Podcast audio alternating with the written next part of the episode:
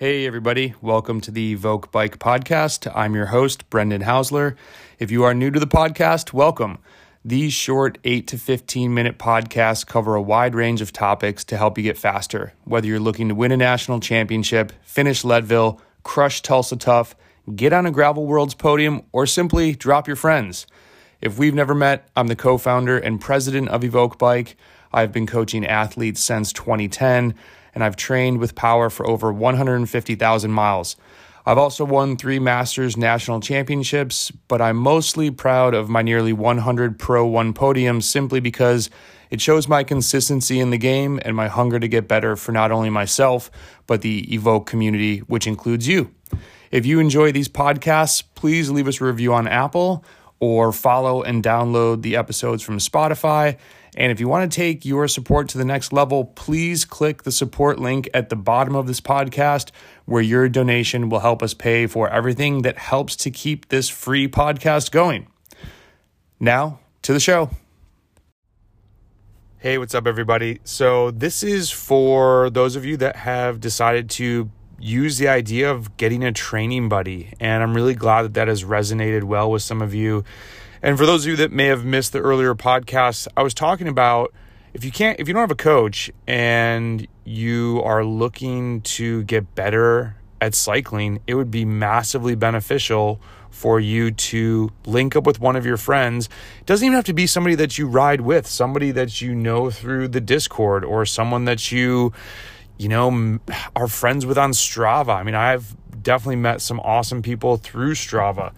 And keeping each other accountable is definitely one piece. You know, if you each say, hey, I'm going to look in on your training files every 2 weeks, make sure you're doing the rides and I would I would say the number one thing you want to do for each other is not set out the calendar. You could do that, but I would say make sure the other person is executing the rides as they're supposed to because as we go into summertime, it is very easy to get sucked into the group ride, sucked into, you know, hey, I'm actually going to go do this race, but there's this shop ride I want to do on Monday.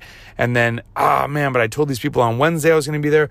You can find yourself going way too hard too often, or conversely, not going hard enough. And there are definitely days when, especially you might you might be someone that lives in an area where there are no group rides, and that's okay. You can still get faster. You can still get race ready but you need to brap yourself and have some maximal KOM days. And I only say KOMs because we know that we're going to go way deeper when we are chasing something than when we are chasing watts on a computer screen. Even James Piccoli talked about this in the podcast that we did together. He does his maximal efforts looking towards a point up a hill rather than saying, hey, I'm going to do X watts for four minutes. And I think that's a really good.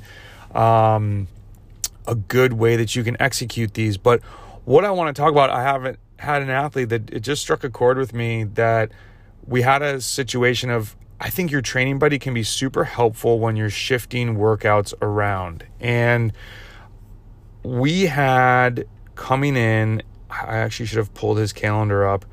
Um, he's a guy that is doing a little bit of everything in the U.S. here, and so we've got some crits, we got some road races. He he definitely likes road races and time trials more, but we had a long group ride that was going to be more like race simi on this Saturday, and then he has an event next Sunday, and then one of his sort of fartlek. Um, he's a when I say newer racer, anyone like three years or or earlier. So newer racer. So uh, a Wednesday night group ride that has some fast cat ones and twos, which I think is great for him to be able to do and have access to. And he was like, "Yo, actually, something came up with family. I can't go on Saturday, and I forgot because I'm going to be traveling because of something else going on. I want to do this ride on Monday, but that's supposed to be recovery." How do you think this all fits in? Because the event's next Sunday should I still do the Wednesday night ride? And so actually, we're going to do a hard ride but shorter this Saturday. Take Sunday as an endurance ride, get the longer endurance in. That's always important.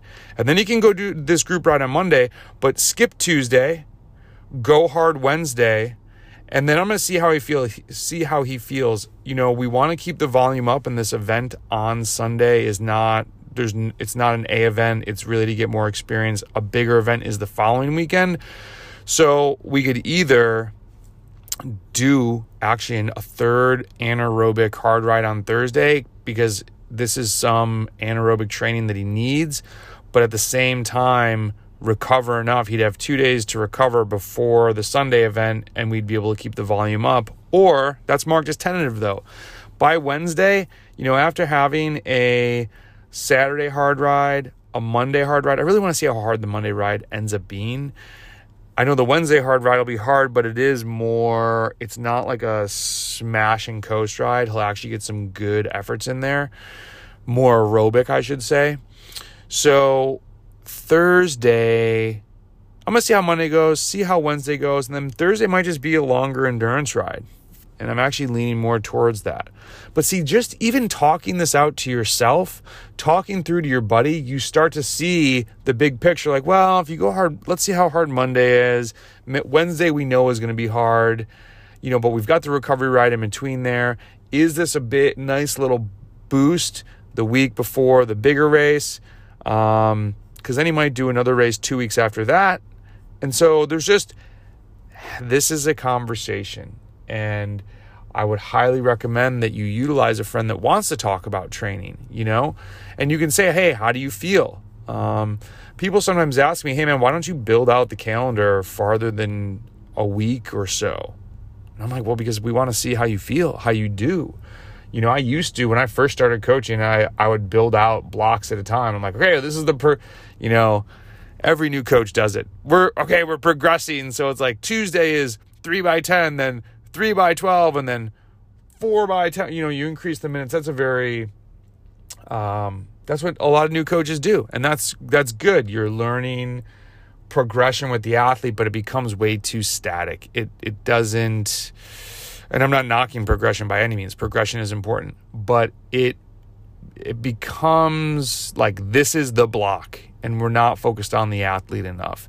And I think just as a new coach, and I'm not saying every new coach, this was me as a new coach, you you can easily forget that you need to be listening more than you need to be speaking. And it's what they're saying in the comments and how do they perform and how does the Thursday workout go? And as we get into racing, there's a few other variables, you know.